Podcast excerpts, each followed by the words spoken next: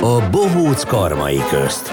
A rejtelmes cím egy átlagos, kedves, közéleti véleményműsort takar, ami az aktuális történésekkel foglalkozik. Itt, a Spirit FM frekvenciáján. Szeretettel köszöntjük a hallgatókat, a stúdióban Galgóci Eszter, Forgács Bianca és Tasnádi András. Lőcsei Lajos, a Momentum cigány származású országgyűlési képviselője elment egy gyöngyösi szórakozóhelyre, hogy személyesen győződjön meg azokról a panaszokról, mely szerint a cigányokat nem engedik be. A bejáratnál feltartóztatták, és nem engedték be, mert múltkor is balhézott. Lőcsei aznap járt először azon a helyen. Ezek szerint egyébként a biztonsági őröknek van valami jogi képzés, amit tartanak, és ö, ö, politikailag korrekt módon hivatkozzák meg a diszkriminációt. Mármint, hogy úgy gondoljuk, hogy azok után, hogy már rengeteg ilyen hír felröppent, hogy nem tudom, a siófoki esetnél például nyíltan kimondták, hogy azért nem engedünk be, mert cigány származású vagy, ezután már valahogyan korrektebben fejezik ki magukat, erre gondolsz? Hát korrektebben, meg a jogszabályokat nem sértő módon. Szerintem nagy részt eddig is ez volt a jellemző, hogy valami, valami más indokot kerestek arra. Értem, hogy volt egy-két példa, amikor ki lett mondva, hogy mi a mi az oka annak, hogy nem engedik be a, a kisebbségeket. Viszont az én tapasztalatom az, ahogy hallok ilyen történeteket, hogy a legtöbb esetben nem mondják ki, hiszen, ahogy te is mondtad, András, ennek jogi következményei lehetnek, és ennyire ők sem ostobák, hogy, hogy ezt hangoztassák, hanem inkább kitalálnak valami történetet. Ja, a történetben azért tényleg durva, nagyon durva, hogy egy országgyűlési képviselő az, aki nem jut be egy szórakozó helyre, mert cigány, és, és hát nyilván gondoljunk bele, hogy azok a cigányok milyen jogsérelmeket szenvednek el, akik még csak nem is országgyűlési képviselők, és a cigányoknak a nagy része azért nyilvánvalóan ebben a jogi státuszban él ebben az országban. De, má, de másik oldalról egyébként azt is érdemes megvizsgálni, hogy, hogy miközben nem vitatjuk, hogy ez se, se nem emberséges, se nem jogszerű magatartás, hogy itt pusztán arról van ez szó, hogy van egy rasszista tulajdonos, aki, aki azt mondja, hogy ő a maga szórakozó helyén nem akar cigányokat látni, mert ez esetben nagyon egyszerű az eljárás, és Lőcsei Lajos, amikor azt mondja, hogy ő az ombudsmanhoz fog fordulni, meg a hatóságokhoz, akkor helyesen és jól jár el, ami eredményre fog vezetni, hiszen a jogeszköz eszközével ez, ezeket a rasszista diszkótulajdonosokat rá lehet kényszeríteni arra, hogy beengedjék a cigány származású nemzettársainkat is a diszkóba. Vagy másról van esetleg szó? Hát elképzelhető olyan eset, hogy korábbi tapasztalatok alapján válogatják meg azt, hogy kit engednek be, de én úgy gondolom, hogy ha ez így is van, ez ugyanúgy rasszizmus, tehát hogy nem gondolom, hogy különbség lenne a kettő között, hogy elvi okokból vagy, vagy egy gyakorlati tapasztalat miatt, hogyha valakit a származása miatt nem engednek be valahova, az rasszizmus. Mm, meg, meg elő, tehát hogy, hogy előre ítélkezik ilyen szempontból előítélet is, hiszen itt is ugye az, a, az történt meg, hogy hogy ő még soha nem járt ott, de már azt állítják róla, hogy balhézott, tehát hogy itt volt egy ilyen prekoncepció, hogy oda biztosan mindenki balhézni megy, Ö, miközben erről szó sem lehetett. Ez nem feltétlenül így van szerintem, Eszter. Elég csak az a, azt a képletet elővenni, hogy ha nem engedem be, akkor esély sincs rá, hogy bent balhézon. Ugyanúgy előítélet, amit te mondasz, de, de egy picit szerintem más az, hogy, az, hogy már rögtön rá projektálom, hogy ő biztos balhézni fog, vagy egyszerűen csak megpróbálják elkerülni azt, hogy, azt, hogy esély legyen rá. Én, én egyébként azt hiszem, és azért nehéz megoldani ezt a helyzetet, mert én nem gondolom, hogy ez, ez rasszizmus lenne. Tehát, vagy legalábbis a rasszizmusnak nem ez a teljesen terjesztő értelmezése, amit te használsz. Bocsánat, akkor viszont tegyük hozzá, hogy itt a történetben az volt, hogy a, a, azt hiszem a feleségével meg egy barátjával ment oda, és a feleségét és a barátját ezt maga elé engedte azért is, mert hogy ö, világosabb bőrűek voltak, őket beengedték, és őt nem, de tehát, hogy ezt most próbálhatjuk magyarázni, hogy ez nem rasszizmus, de ez rasszizmus. Uh, akkor elmondom, hogy hogy gondolom, hogy miért nem rasszizmus, mert én azt gondolom, hogy akkor lenne rasszizmus, hogyha azt mondaná a klubtulajdonos, hogy ő nem bírja a cigányokat, nem szeretne ott cigányokat látni. Vagy a, vagy azt gondolná, hogy, hogy egész egyszerűen neki büdös a cigányoknak a pénze, köszöni szépen, ő nem kéri a profitnak azt a részét, bőve, bőségesen elég, amit a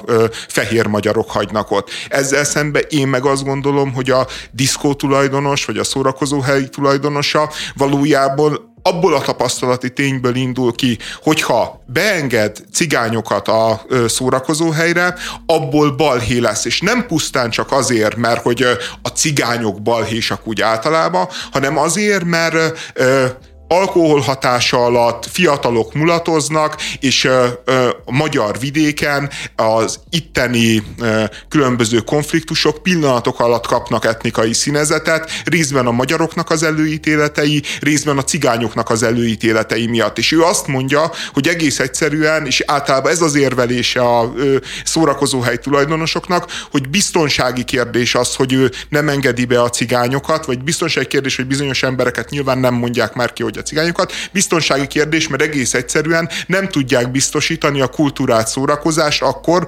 hogyha ö, ö, a magyarok és vagy fehér magyarok és a, és a cigány magyarok keverednek, ami, ami de én azt gondolom, hogy nyilván nagyon egyszerű azt mondanunk, hogy oldja meg, kit érdekel, jogszabályok vannak, emberi jogok vannak, készpassz, és Budapestről a politikai meg a média elit elmondja, hogy hogy helyes tenni, működni, csak az az igazság, hogy ez valójában nem válasz egy tényleg létező problémára, hogy részben arra, hogy a cigányság végtelenül szegény, végtelenül frusztrált, végtelenül megalázva érzi magát, és egy csomó előítéletet, meg, meg rossz érzést társít a többségi társadalommal szemben, és hát pontosan tudjuk, hogy a többségi társadalomban is iszonyú mennyiségű frusztráltság, előítélet és, és, és sérelem van a cigánysággal szembe.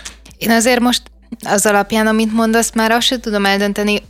Én nem, nem tudok különbséget tenni ö, ilyen szempontból. Szerintem az is rasszizmus, hogy, hogyha biztonsági okokra hivatkozva ö, nem engedi be a roma származásúakat azért, mert nem tudom, már valamikor volt ezzel probléma. Minden egyes emberről csak azért, mert olyan a bőrszíne, vagy olyan a származása, ö, azt feltételezi, amit már egyszer látott valakitől. És valószínűleg látta ezt a fehér ezt emberektől is, és valamiért azért mégsem úgy dönt, hogy a, a fehér balhésokat fogja kizárni, hanem úgy dönt, hogy úgy oldom meg ezt a szituációt, hogy fai kérdésre teszem. Nem, szerintem ebben nincsen felmentés, ez mindenféleképpen rasszizmus. Eszter, rasszizmus az, amikor a stadionban a különböző szurkolókat nem engedik egy azon szektorban, nem azt mondják, hogy a magyarok ide, a románok oda, szintén biztonsági kérdésként.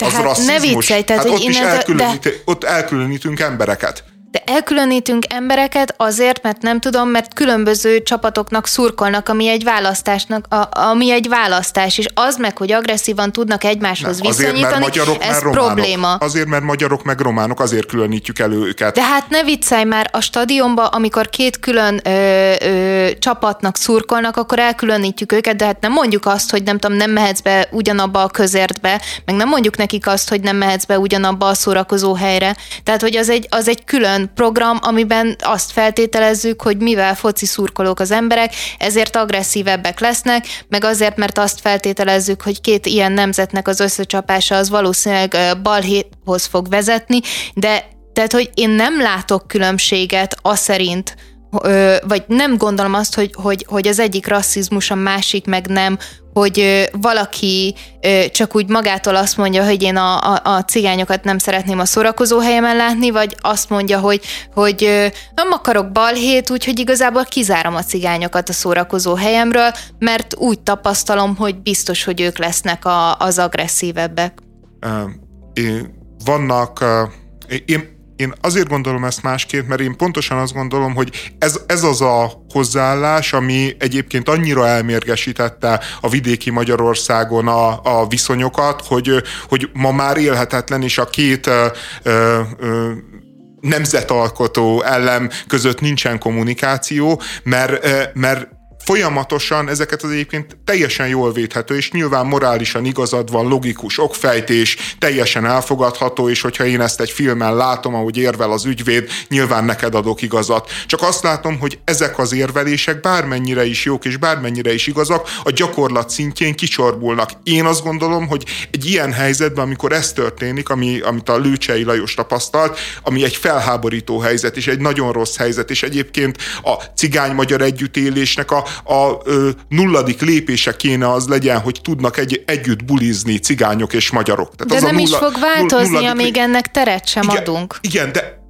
ezzel én is egyetértek, csak szerintem nem úgy adunk ezzel teret, hogy egyből lerasztissázzuk azt, aki... Aki szegregálja a szórakozó helyét? Aki biztonságot akar teremteni, meg nem akar balhét, meg nem akar verekedést, ő nem szegregálja, de akar, hidd el, ő de... pénzt akar keresni, csak pénzt akar de keresni. Én ezt és, az, értem. És, és tudja azt, hogyha beengedi a cigányokat is, akkor ott balhé lesz, verekedés lesz, és nem lesz pénze. És egyébként, hogyha ö, több, fehér, ö, több cigány lenne, mint fehér, akkor valószínűleg a fehéreket tiltaná ki, mert, mert azt mondaná, hogy, hogy több pénzem van a cigányokból, akkor inkább jöjjenek a cigányok, de a legkevesebb pénzem abból van, hogyha verekedés történik. És erre gondolom azt egyébként, hogy egy országgyűlési képviselőnek, meg a magyar államnak itt lenne a feladata, hogy azt mondania egy ilyen diszkó tulajdonosnak nem azt, hogy neked ezt és ezt kell csinálnod, amiről tudjuk, hogy nem működik, és tudjuk, hogy egy ö, ö, ö, ezerszer megpróbáltuk, és, és De valóban nem megpróbáltuk, mert ezt nem tudjuk. Benit, hogy Ez... azt nem tudjuk, hogy ezen a szórakozó helyen mi történt korábban, nem tudjuk, hogy ezekből a prekoncepciókból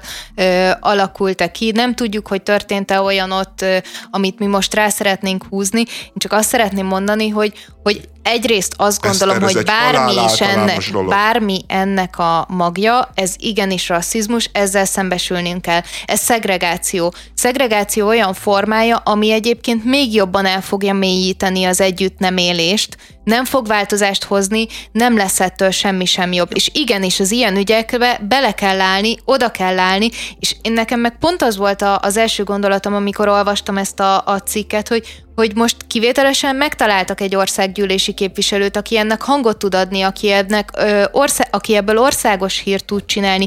De hány ilyen eset van az egész országban? És tehát, hogy ne tévedjünk, bármi is történhet egy szórakozó helyen, azért én láttam már nem cigányokat is balhézni ja, viszonylag persze. sokszor, és tehát, hogy nem fog segíteni az, hogy, hogyha valakire azt mondjuk, hogy nálad nagyobb esély van, hogy, hogy balhész csak azért, mert cigánynak születtél, nálad viszont kisebb az esély, meg amúgy is több pénzt költesz, úgyhogy gyere nyugodtan, vegzáld a nőket, meg, meg nem tudom, balhéz össze, de, de ezt légy szíves, így a fehérek között intézzük. Okay, szerintem egyébként a balhés fehéreket is szűrik, tehát hogy szerintem de nem, nem, nem, ez, nem, tudod, nem, hogy, tudod, de, de nem ez a megoldás. Az, tudod, hogy szűrik, miután bement, és miután megcsinálta. Tehát az egyiknek lehetősége van arra, hogy bemenjen és normálisan szórakozzon, meg lehetősége van arra, De hogy én... bemenjen és balhézzon, és utána vigyék ki, a másiknak még csak a lehetőségét Ezt sem adják meg, hogy Eszter, de én ezt tökéletesen értem, és egyet is értek a diagnózisba, csak azt mondom, hogy pusztán azzal, hogy te azt mondod, hogy kötelező, és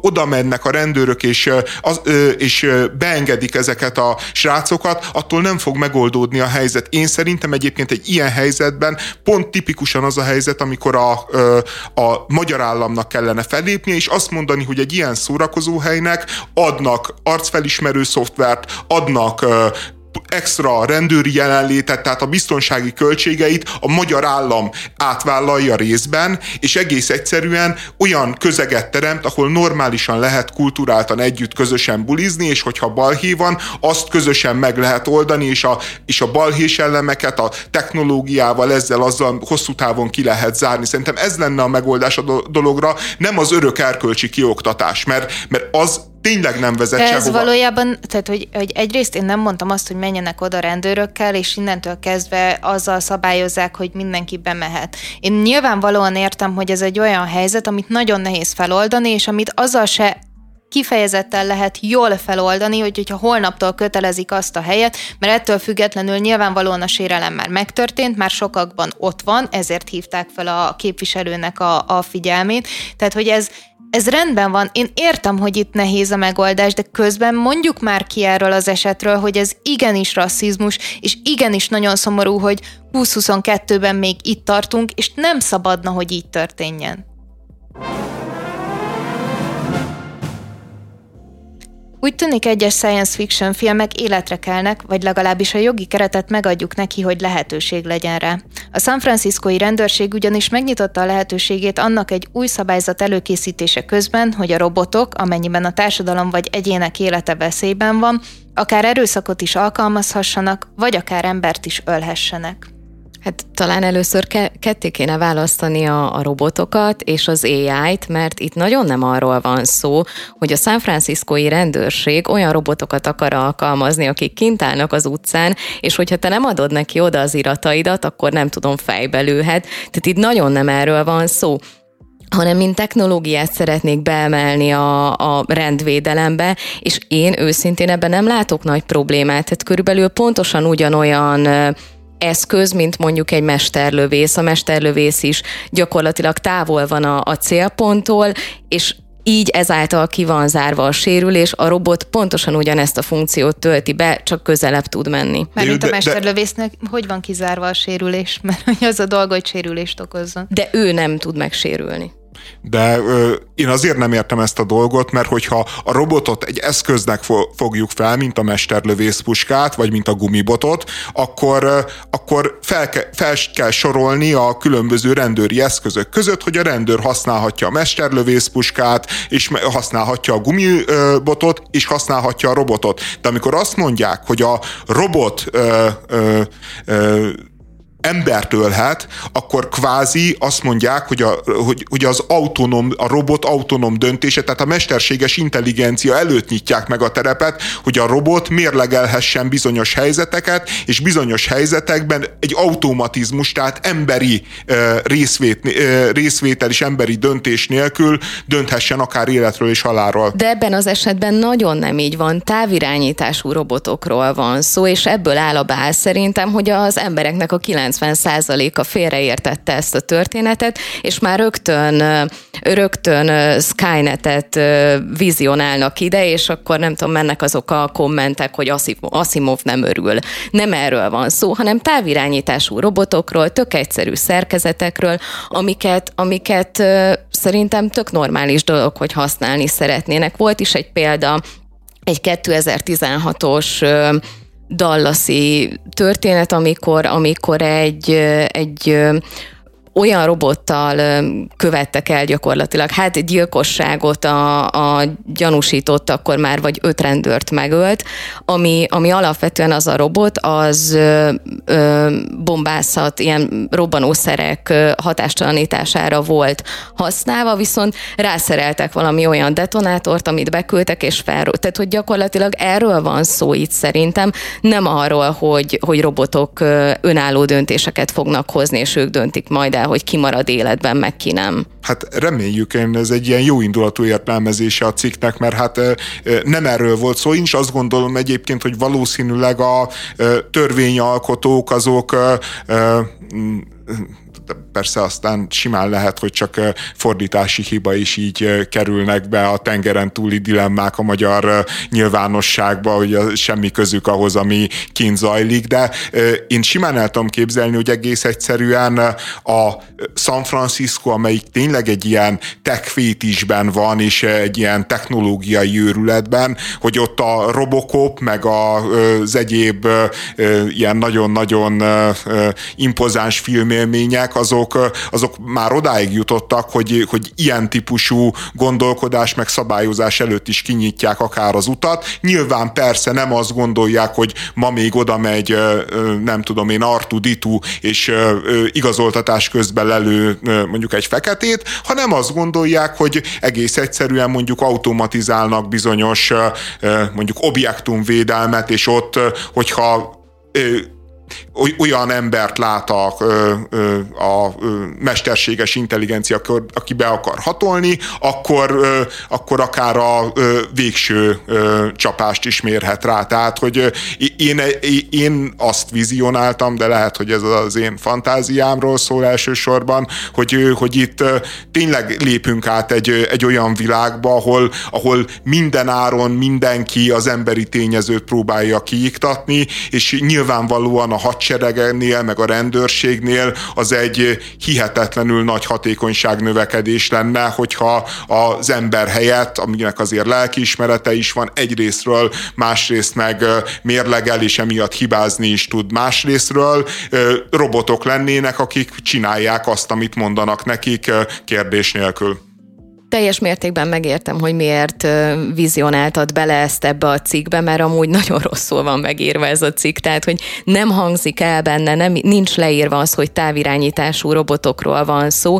és valójában további kutakodás volt szükséges, hogy erre rájöjjek, tehát hogy én teljes mértékben megértem, és nagyon-nagyon sokan félreértették, ahogy láttam. Nem gondolom, hogy a, az olvasók hibája feltétlenül. Jó, hát akkor ez a blokk ez nem is a gyilkos robotokról, hanem a négy de, újságíróiról De szólt. egy kicsit szerintem a gyilkos robotokról szólt.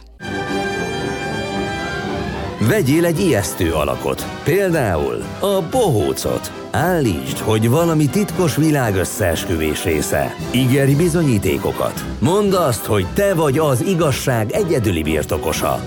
A titkok tudója. Ez a siker receptje.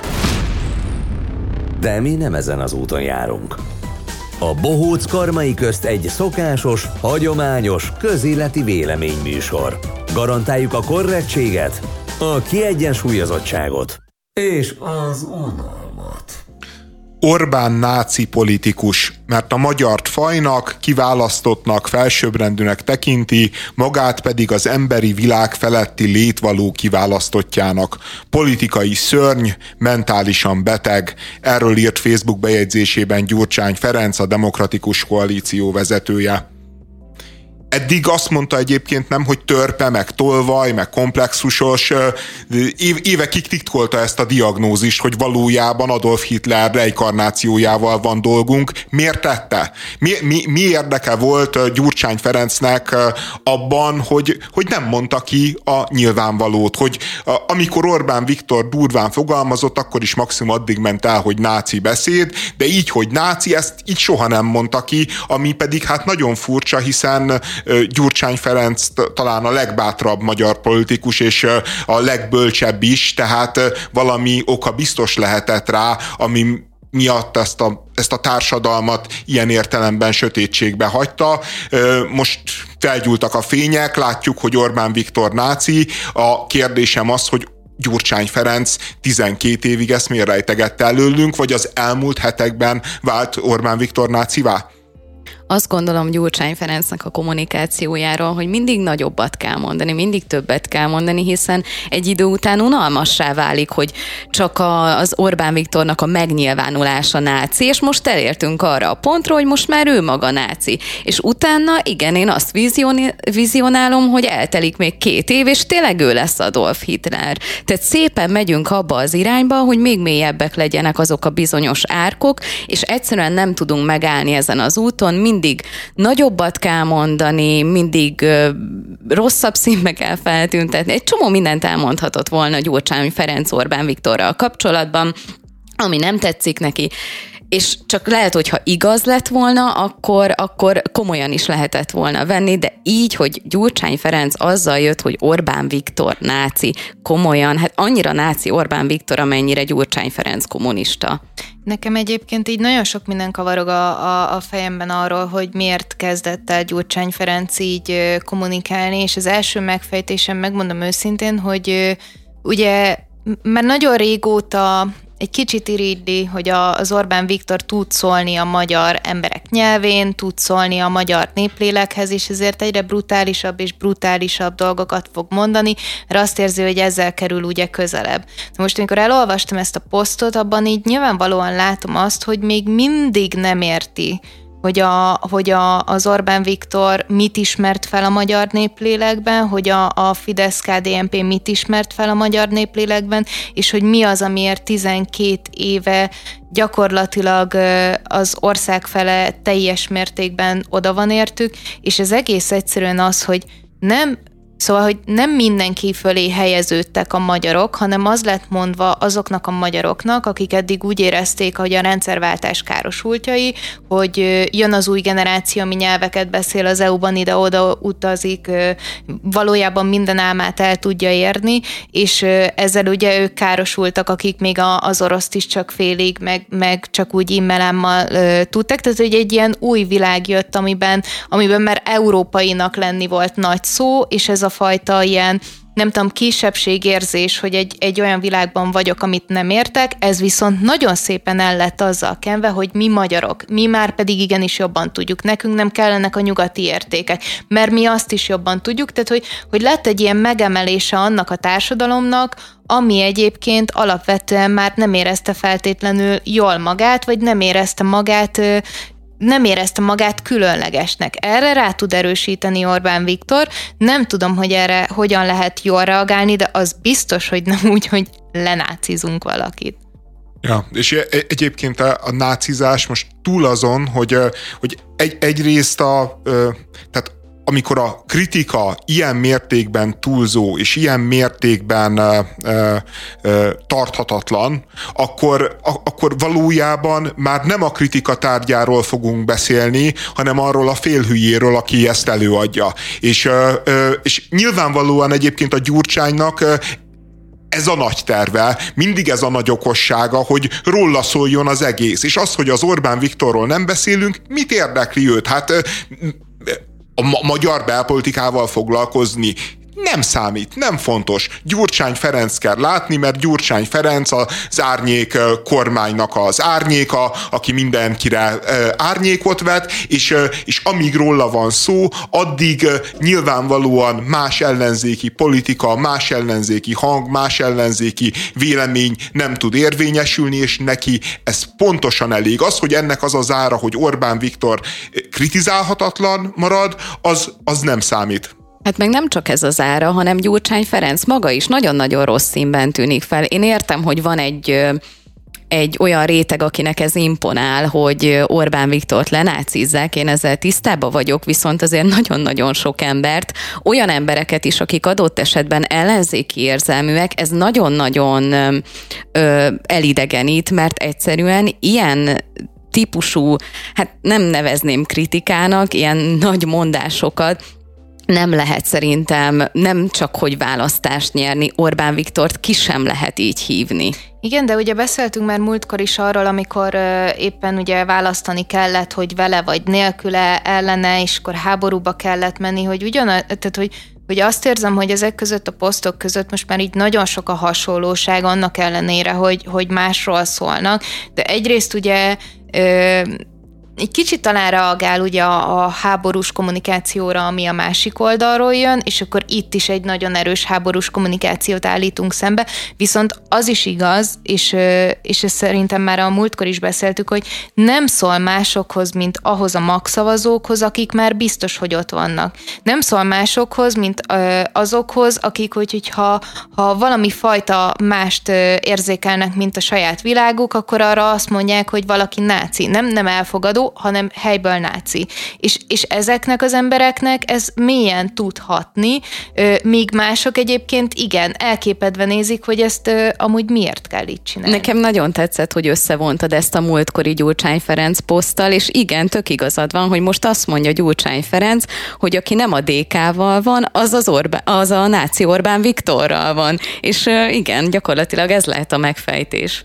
A, a súlyosabb dolog ezzel egyébként szerintem az, most túl azon, hogy politikailag nem hasznos, legalábbis ellenzéki szempontból, meg... meg hát me, mondjuk meg, ki szerintem, hogy káros. Igen, meg, meg a magyar közbeszédet nyilván tovább debilizálja, meg tovább hiszterizálja, de, de van azért ennek egy, szerintem egy súlyosabb kontextusa, mert, mert valójában ugye, hogyha, a gyurcsá, hogyha az Orbán náci, akkor kicsoda Gyurcsány, tehát hogy akkor Gyurcsány vagy egy Churchill, vagy egy Roosevelt, aki harcol a, a, a náci gazemberrel, vagy, vagy a Gyurcsány egy áldozata e, ennek a rendszernek, és akkor mindjárt ott fogunk tartani, hogy Gyurcsány Ferenc néhány hónap vagy néhány év múlva a Varsói gettó felkelőivel fog, és önmaga között fog párhuzamot hozni, és, és ez, ezen most az, hogy röhelyes, az egy dolog, de a fontosabb az, hogy, hogy azokkal az emberekkel szembe végtelen tiszteletlenség, akiket a, a nácizmus nevében meggyilkoltak és lemészároltak. Tehát, hogy itt, itt azért szerintem egy relativizálás is folytat a Gyurcsány.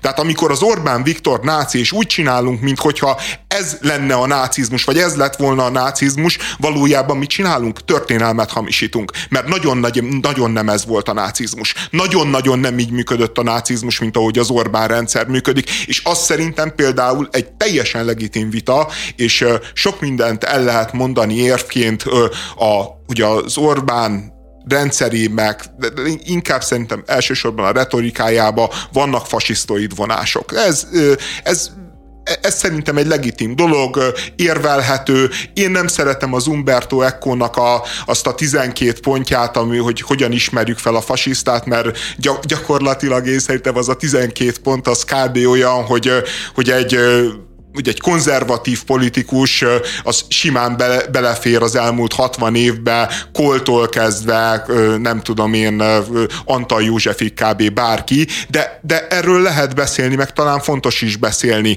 de, de a nácizmus az, az egy emberírtás, tehát hogy a, a náci és a fasiszta között azért alapvetően ugye mi a különbség? Az, hogy a, a fasiszták azok nem voltak fajgyűlölőek, és ne, ne, nem, nem, nem akarták a zsidókat kiirtani. A nácik ezt akarták, tehát hogy amikor mi nácikról beszélünk, a legfontosabb, ami, amit hozzájuk kötünk, az, hogy a zsidókat ki akarták írtani.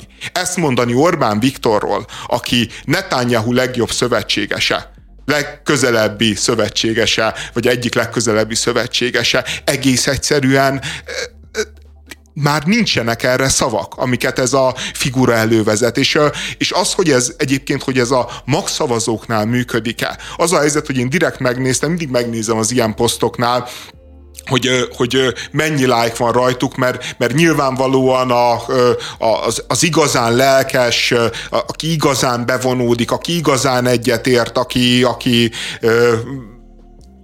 szívvel, lélekkel ott áll Gyurcsány Ferenc mögött, amikor mond egy ennyire hegyeset, akkor szerintem azért jó eséllyel megnyomja a like gombot, és ezen a poszton egyébként sokkal, de sokkal kevesebb like van, mint a Gyurcsány Ferenc bármilyen posztján. Tehát ez ezer, ezer like-ig jutott, miközben a Gyurcsánynak egy átlagos agymenése 3-4-5 ezreket tud, ha meg kirakja a fényképét a cicájáról, meg nem tudom én, valamelyik valamelyik gyerekéről, akkor meg 15 ezerig, meg 20 ezerig tud menni. Tehát, tehát hogy valójában, hogy igazad van, hogy a, hogy a korszavazókhoz beszél, vagy a törzszavazókhoz beszél, de még azok is ledobják ezt. Tehát, hogy, hogy az a helyzet, hogy ez még a dékás világnak az ízlésén, meg a, meg a jó érzésén is túl van, amit a figura elővezet. És, és így én inkább azon gondolkodtam, hogy nem lehet-e arról szó, hogy egész egyszerűen a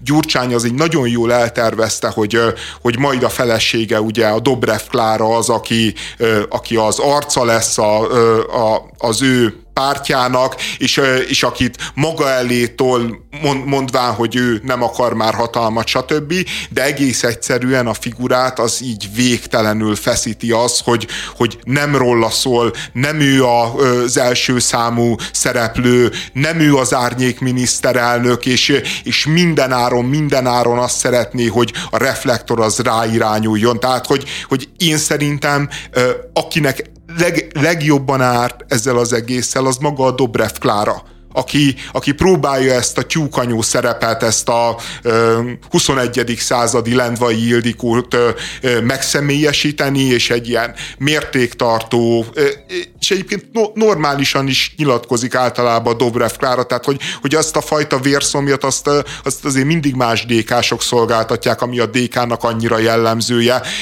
és de, de, de ezeket már a Dobrev személyesen tudja zárójelbe tenni.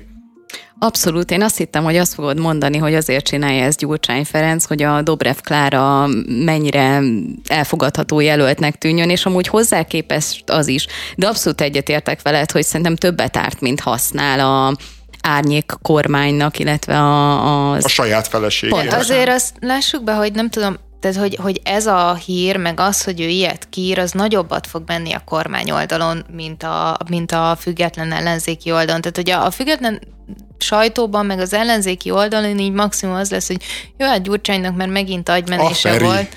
Igen, tehát hogy itt, itt, itt már van egy ilyen, tehát hogy így, már a valóságban senki nem szeretné, hogy itt legyen, de már mindenki hozzászokott, hogy itt van, és akkor ez így lapozzunk, így menjünk tovább.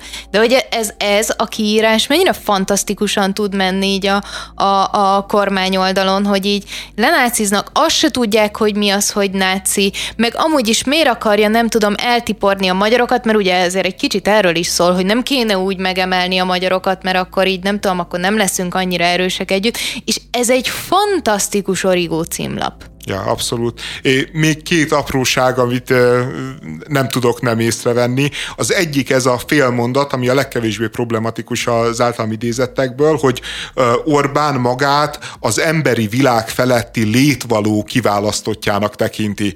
Tehát én, én komolyan, én nem ismertem a létvaló szót, tehát az Istenre Mindig vagy tanulsz a... valami újat igen, a Gyurcsány posztjaiból. Igen, de beütöttem a ö, Wikipédiába, meg a magyar internetre, azok se nagyon ismerik, hogy, hogy ilyen, ezt az ilyen arheikus, nyomasztó, nehezen érthető, végtelenül, ne, ne, nem is tudom, finomkodó, meg, meg, meg egyébként ilyen, ilyen öregesen elitista beszédet, ezt, ezt a Kövér László szokta néha, amikor így nagyon-nagyon el van kattanva, és, és éppen elmagyarázza, hogy mi a nőknek, meg a kutyáknak, meg a fiataloknak a feladata az életbe. Köszönjük a, a sorrendet. Nagyon szívesen, hiszen Kövér László így utasított. Tehát, hogy, hogy ott, ott látok ilyeneket létvaló. Így, így nem is értem, és, és mindenki elmagyarázza, hogy ez a Gyurcsány, ez milyen egy zseniális politikus, hogy ő azért nagyon érti ezt a szakmát, meg na- nagyon ügyes, miközben én szerintem így egy baloldali, progresszív embernek egész egyszerűen nem szabad beszélnie, mert mikor fogja egy egy gyári munkás, egy, tök mindegy, egy átlag normális ember érteni meg, befogadni. Nem, ez szerintem arról szól, és most itt Szóval senkit nem szeretnénk megbántani, de hogy így az elmúlt év tizedben mondjuk, amióta a tüntetések vannak, és mindig ki kell állni valamivel, és akkor jönnek az ellentüntetők, ami sokszor ugye a Jobbik meg a Mi Hazánk frontról jönnek mondjuk egy, egy Pride-on, de ez megeshet bármikor máskor is, akkor így mindig van egy ilyen, e, egy a mi oldalunk, meg van a náci oldal, és ez már annyira beívódott valójában, szerintem ezt erre próbált meg így egy picit rá erősíteni Gyurcsány Ferenc, ugye meg a, a nyári tusványosi beszéd, aminél ez így, ami, ami ez a kettő szerintem így összekapcsolódik, hogy valahogyan meg kell határoznunk magunkat, és magunkkal szemben ugye mindig a démont akarjuk meghatározni, erre a szavunk az elmúlt 10-12 évben a náci lett. Csak most már így nem az ellentüntetőket, vagy nem egy ideológiát, vagy nem egy csoportot képzelünk oda, hanem így Gyurcsány Ferenc így megpróbálta ráirányítani ezt az egy szót, meg ezt az egészet egy darab emberre. Ja, ja. Na mindegy, és a másik, amit szóvá akartam tenni, de e, nyilván teljesen felesleges, meg már sokan megtették, de ugye a Gyurcsány a, a vezérkultuszt és az Orbán szemére veti. Azt hiszem, hogy ebben az országban talán a az egyetlen, az egyetlen ember, nem politikus, az egyetlen ember, aki a vezérkultuszt, azt nem vetheti az Orbán Viktornak a szemére. A Mercedes személygépjárművek egyes típusainál elő kell fizetni, hogyha a tulajdonos a teljes motort kihasználná, ugyanis szoftveresen blokkolva van a motor teljesítménye, olyan 20-24 százalékkal, és ha a tulajdonos szeretné ezt használni, akkor csak úgy férhet hozzá, hogyha kifizet havonta 1200 dollárt.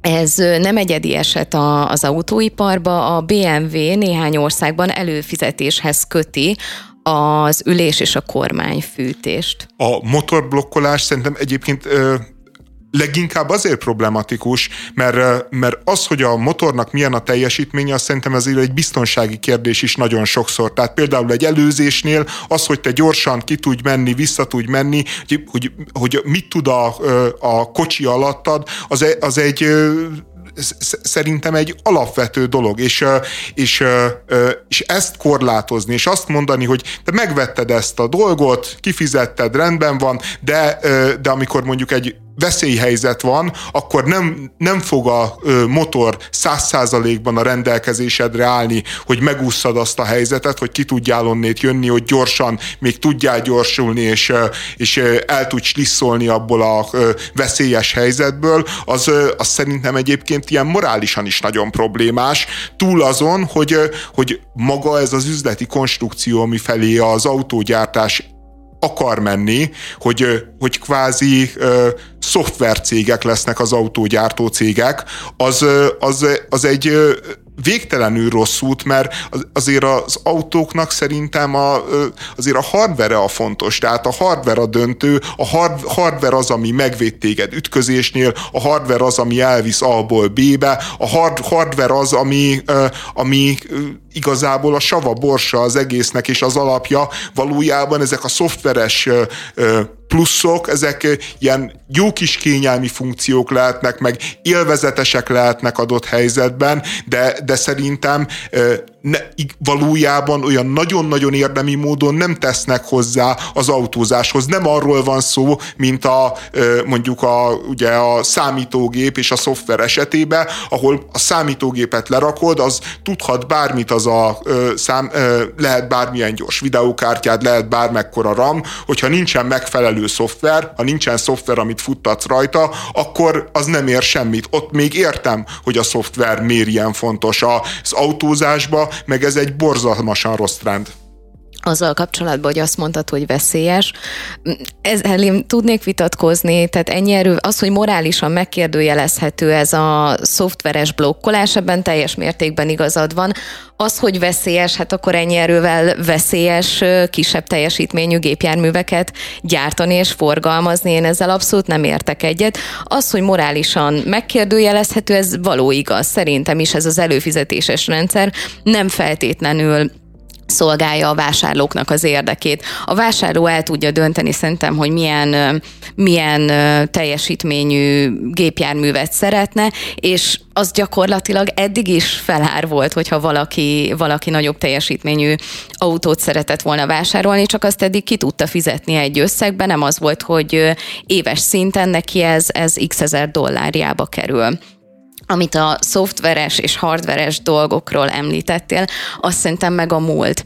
Értem az, hogy a kaszni véd meg gyakorlatilag egy ütközés során, viszont rengeteg olyan szoftveres rásegítés van már az autókban, ami ugyanúgy az életed védelmét szolgálják, és szerintem pont ez a sava és a borsa az autóiparnak, hogy alakul át, és a hardveres működés az, az háttérbe szorul, és egyre inkább előtérbe kerül a szoftver. Én szerintem az, az, az a, tehát nem morálisan nem rossz dolog, nem helytelen dolog gyenge teljesítményű gépkocsit gyártani, bár azt gondolom egyébként, hogy a mai utakhoz lehet, hogy néhány kocsinak mondjuk a motorja, meg, a, meg, meg ahhoz a kasznihoz alul van méretezve, tehát szerintem az egy biztonsági kérdés, hogy, hogy adott helyzetben gyorsan tudjál gyorsulni. Nyilván ezzel vissza lehet élni, nyilván egy, hogyha vala, valaki 300-zal akar döngetni, az, az nem helyes, de bizonyos helyzetekben igenis kell, a, kocs, hogy a kocsiban legyen kakaó és legyen teljesítménye. És a probléma morálisan ott kezdődik, hogyha te neked ott van a kocsidba az az eszköz, amivel megúszol egy balesetet, de nem tudod használni, mert, mert nem fizettél elő arra a szolgáltatásra, hogy a száz százalékát tudjad használni a motornak. Tehát szerintem ez körülbelül olyan, mint hogyha ott lenne a kocsiba a légzsák, de te nem fizettél elő a légzsákra, hát akkor majd nem kapcsolódik be. Tehát nyilván a légzsákot nem véletlenül követeli meg a Crest, ért, értem, hogy egy túlzó példa, de, de ak- akkor is problémás. Azt meg a lehető legrosszabb tendenciának tartom minden tekintetben, amikor az ember megvásárol valamit, és valójában nem lesz a tulajdona. Tehát e felé megy az autóipar, meg e felé nyomulnak a multinacionális cégek, hogy e- úgy oda viszik hozzánk, és nem azt mondják, hogy bérel tőlünk, mert az egy normális dolog lenne. Azt mondja, hogy itt van a kocsim, bérelje tőlem, stb., hanem azt mondja, hogy vegyed meg, majd utána még fizes nekem külön valójában bérleti díjat. És ez egy végtelenül aggasztó tendencia, mert, mert, mert gyakorlatilag megvásárolsz egy csomó dolgot, ami igazából nem is lesz a tulajdonod. Akkor ez alapján, a logika alapján, akkor a Tesla is morálisan neked elítélendő? Ez a full self-driving, ez a full self-driving, bocsánat, ez a technológia, ami gyakorlatilag a, hát majdnem a teljes mértékben önvezető autót jelenti? Mert maga a gépjármű az alkalmas rá. Az alkalmas rá, viszont ezt ugye tudjuk, hogy ezekért a szolgáltatásokért, az ilyen vezetéssegítő szolgáltatásokért plusz pénzt kell fizetni. Nem alkalmas. Nem, azt mondja, hogy full self-driving, az azt jelenti, hogy teljesen önvezető, majd odarakja utána, hogy beta verzió. Mert nem teljesen alkalmas. De mert, magyará, még, magyará... de mert még tesztelik, mert még folyamatban nem, van a... Nem, azért, mert nem teljesen alkalmas. Magyarán a teljesen szűznő, aki eddig csak 50 férfival volt, vagy a teljesen biztonságos offszer, ami azért néha-néha elszakad. Ezt árulja úgy az Elon Musk, mint hogyha ez egy létező, működő technológia lenne. Nem az, ez nem egy működő technológia, csak el akarja adni. Azért itt ha, hagyd mondjam el, hogy az offszer bár egyébként nagyon hatékony, de nem százszázalékos, és ez szerintem jó, hogyha mindenki a fejébe vési. Hát annyira hatékony lehet a, a Teslának a vezetés támogató szoftvere, mint, a, mint az offszer. Ö, tehát Akkor olyan 95 százalék. A lényeg az, hogy nem csak ez a, ez a típusú szolgáltatása van, van a Teslának, olyan, sőt, ez Európában azt hiszem nem is elérhető, Magyarországon biztos, hogy nem, de van olyan ö, szoftveres szolgáltatása, ami elérhető, és gyakorlatilag az autó az úgy van kialakítva, hogy, hogy képes erre, és akkor nekem csak az a kérdésem, hogy akkor ez problémás dolog-e pénzt kérni egy plusz szolgáltatásért, mert a Tesla esetében ez plusz szolgáltatás. Egyetlen mentségük, hogy pénzért csinálják. Hogy soha nem gondolták komolyan. Hogy nem gonoszak, csak ostobák. A korpás haj és hazugság zuhatag alatt. Tasnádi András, Galgóci Eszter és Forgács Bianca. Novák Katalin köztársasági elnök szerdán fogadta a háttértársaság képviselőit a Sándor palotában. Bencsik András ezen annyira kiakadt, hogy a hírtévén bejelentette, hogy megalapítja a normális, heteroszexuális, természetes ösztönű és a másik nem iránt vonzódó emberek civil szervezetét. Tény, hogy egy ilyen szervezetre roppant nagy szükség lenne, hiszen a Szájer botrány máig kísérti a Fideszt, de az azért kemény, hogy Bencsik egyetlen hasonló szervezetet se tud a jobb oldalon. Tényleg nincs olyan civil szervezet a konzervatív világban, ahol egybegyűlnek a normális, heteroszexuális, természetes ösztönű és a másik nem iránt vonzódó emberek? Ennyire rossz lenne a helyzet? LMBT propaganda ennyire az, megmérgezte. Az a csapból, az van, annak lehet képviselete, annak lehet civil szervezete, de a normális embereknek nem. Én egyébként elképesztőnek tartom, hogy sok szempontból szétbontanám ezt az elnevezés, ez, ez, ez nagyon sokrétű. Tehát ott kezdődik, hogy hogyha ő szeretne létrehozni egy heteroszexuálisokat képviselő szervezetet, egyrészt nem tudom, hogy milyen képviseletre van szükség ezen a, az oldalon, hiszen valójában itt megvan minden jog. De az egyházak, de az egyházak nem képviselik a heteroszexuális de hát embereket? Ezért, de hát ezért, például? De tehát ezért mondom, hogy, tehát, hogy, hogy én abban a világban, amikor mindenki valakit, meg valamit, meg valamilyen ideológiát képviselni szeretné, és erre ö, létrehozni egy szervezetet, hogy hogyha annak van értelme, vagy ő látja az értelmét, akkor, akkor hozzák létre. Én kevéssé látom, mert azt gondolom, hogy a heteroszexuálisok jogai azok igencsak képviselve vannak.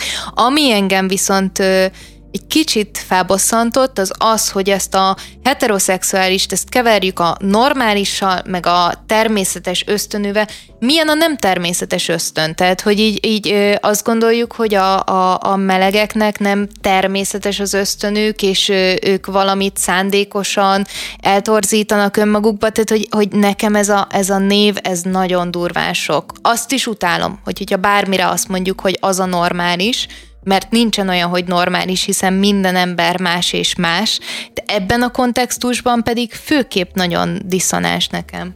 Hát a másik ugye, ahogy zárja, hogy a másik nem iránt vonzódó. A heteroszexuális nem ezt jelenti? Javítsatok ki, hogyha tévedek. Vagy nem tudom, Bencsik András mire gondolt, hogyha egyszer, az, e- hogy a heteroszexuálisból még nem fogjuk ezt megérteni. De én elmondom, hogy mire gondolt a Bencsik András. Ugye a heteroszexuális az azt jelenti, hogy a, a hogy kizárólag a másik nemmel tudja elképzelni a, a szexuális viszonyt, a szexuális intimitást.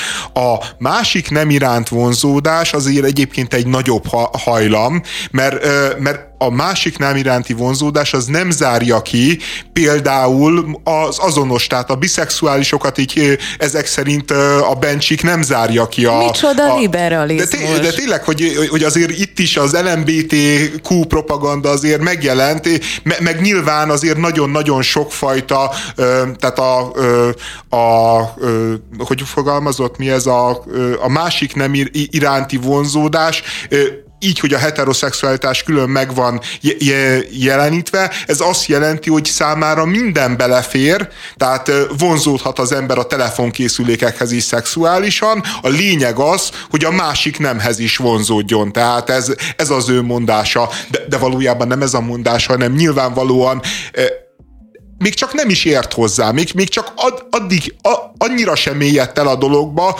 hogy így a másik nem iránti vonzódás, meg a heteroszexualitást így értelmezze, de beül a Hír stúdiójába, és elkezd természetes ösztönökről, meg normalitásról értekezni, mert szerintem ezekről nyugodtan lehet, csak tiszteljük már meg annyira a környezetünket, meg önmagunkat, hogy, hogy legalább a, a a szavak értelmének a, az első szintjéig eljutunk, mert én nem várom el, hogy bárki, magamtól se várom el egyébként, hogy bárki ebbe a gender nyelvezetbe otthon legyen, és a panszexuálistól kezdve minden egyes fogalmat pontosan ismerjen meg, a heteronormativitástól kezdve mindent vágjon szótári definícióval, de, de ez kifejezetten kellemetlen és ciki.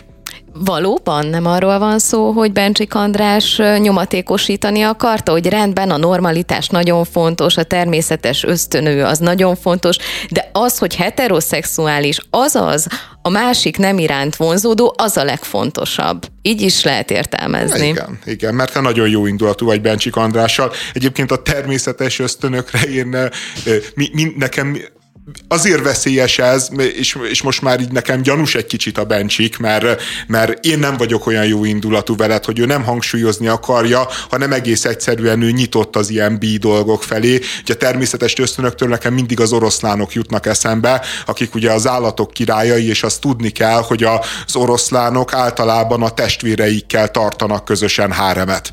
Tehát a természetben megtalálható nagyon-nagyon természetes ösztönök alapján szerveződő oroszlánok például hát egy ilyen, ilyen kifejezetten libernyák ö, ö, ö, éles stílust vesznek fel. Nem tudom, hogy Bencsik András ezzel is egyetért, és ez is szimpatikus neki, simán lehet. Én nem tudom, nekem ez a természetes ösztönű, ez tényleg olyan, hogy elég sok mindent tudok el mögé a, a szókapcsolat mögé ö, belelátni, beleképzelni, és a valóságban egyébként azt is gondolom, hogy a legtöbb természetes ösztönünket azért, hogy társadalomnak ö, hasznos és ö, boldog tagjai legyünk úgy, hogy ne bántsunk másokat, ezeket ö, sokszor háttérbe is szorítjuk, és nagyon nem baj, hogy ezeket háttérbe szorítjuk, úgyhogy nem tudom, hogy ő itt mit szeretne elengedni, hogy ö, normális vagy, hogyha heteroszexuális vagy, és a saját nemedhez ö, vonzódsz, és innentől kezdve minden természetes ösztönöt, tehát mondjuk az is, hogy ha a négyes hatosan ránézel egy ellenkező nemű emberre, és ö, jobb esetben csak rá szeretnél csapni a fenekére, az így rendben van. Tehát, hogy ez így működik, egészen addig, amíg egy másik neművel szeretnéd ezt tenni. Igen.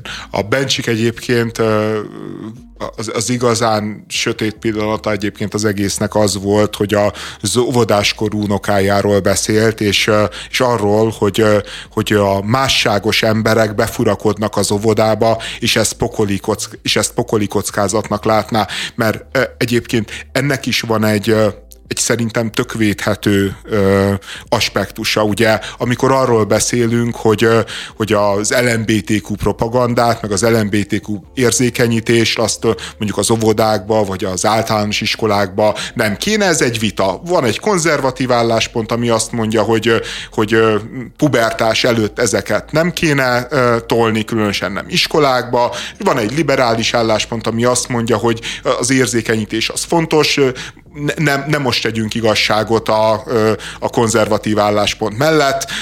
Mondjuk azt, hogy mondjuk, a, mondjuk azt, hogy ez két, két, két egyenlő nézet és két egyenrangú gondolat. Viszont amikor arról beszél, hogy a másságos emberek befurakodnak az óvodába, akkor már már kilép ebből a keretből. Már, már nem arról szól a dolog, hogy, hogy itt valami nevelési célzatú, vagy, vagy egy nevelési pedagógiai diskurzus lenne, hanem vannak a másságos emberek, akik furakodnak az óvodába. Tehát Aki így megjelenik, és a jelenlétével el fogja rontani a gyerekeket. Tehát, hogy nekem ugye ebben ez a fura, hogy nem azt mondja, hogy nem szeretnék az óvodába LMBTQ propagandát, ami egyébként nem tudom, hogy valaha valakinek megfordult ténylegesen a fejébe, hát, hogy...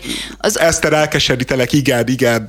Nyugat-Európában azért ilyenre van. Magyarországon van. ilyen nincs. Magyarországon nincs, ez igaz. Tehát hogy, hogy, hogy, tehát, hogy ez egy valójában ugye az a diskurzus, amit most már nem tudom, évek óta folytatunk itthon, genderről, LMBTQ propagandáról, szexuális felvilágosításról, tehát hogy ezektől mi konkrétan fényévekre vagyunk. Senkinek nem fordul meg a fejébe, nem csinálják, és, és behozza a Fidesz-KDNP ezt a köz közbeszédbe úgy, mint hogyha egyébként ténylegesen, így nem tudom, egy LMBTQ szervezet már egy ilyen műtőasztallal és különböző eszközökkel járná az óvodákat, és ö, aki arra fogékony, annak így lenyisszantja, vagy átizé kalibrálja a gyerekeket. Tehát ez nincsen. De még csak az sem volt Magyarországon, mielőtt ebből kérdést csináltunk, hogy normális szexuális felvilágosítást adjanak, vagy szervezetek, vagy pedagógusok különböző intézményekben. Viszont ebben tényleg az az undorító, hogy megpróbálunk úgy tenni, mint hogy ha, ha, nem tudom, tehát hogy az LMBTQ közösséghez tartozó embereknek olyan aurája lenne,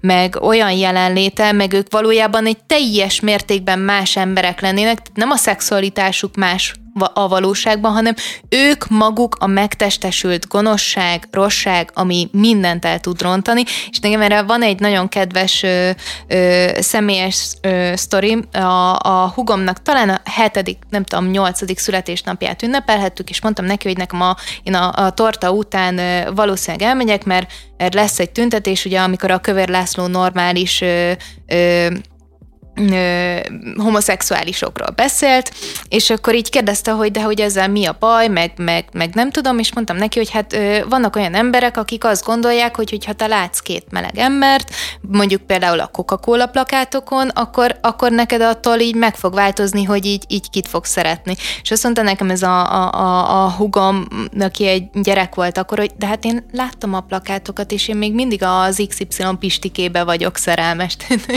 én, én annyira nem értem, én annyira nem tudom felfogni, hogy mitől lehet rettegni. Jó, nyilván őrület, de, de, de szerintem a, a legszörnyűbb ebbe a másságos emberek, akik befurakodnak az óvodába, ez, ez a pedofil vád, amivel a meleg közösséget, meg a meleg embereket folyamatosan mos, mossák össze, és egész egyszerűen, hogy ennél nemtelenebb, aljasabb dolog kevés van a világon, mert, mert a pedofília az hát egyrészt tényleg borzalmas veszély jelent, és, és borzalmas dolog, másrészt meg, meg hát nem, nem a meleg emberek a pedofilok, a pedofilok a pedofilok és a meleg emberek és a pedofilok között körülbelül akkora az átjárás, mint a heteroszexuálisok és a pedofilok között. És, és ezt a kormány, mit tudom én, hát Hát harmadik, negyedik számú óta. magyar hangja ezt nyomja, hogy ez, ez egész egyszerűen... De ez évek óta működik. Ugye most a Labrisznak is van egy ilyen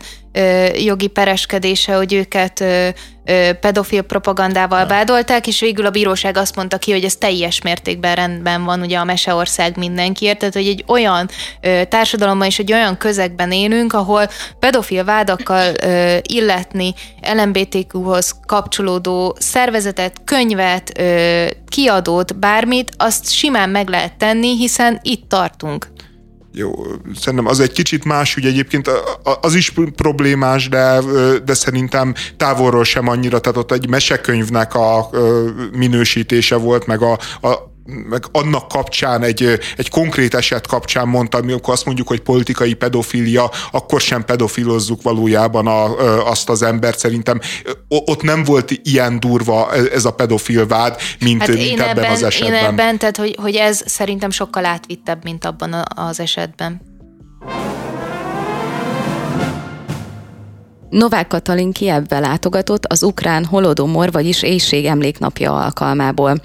A szükséget szenvedők mindig számíthatnak a magyarokra, ezért jöttem ma Kievbe, és ezért támogatjuk a Gabona Ukrajnából elnevezésű kezdeményezést, fogalmazott Novák Katalin.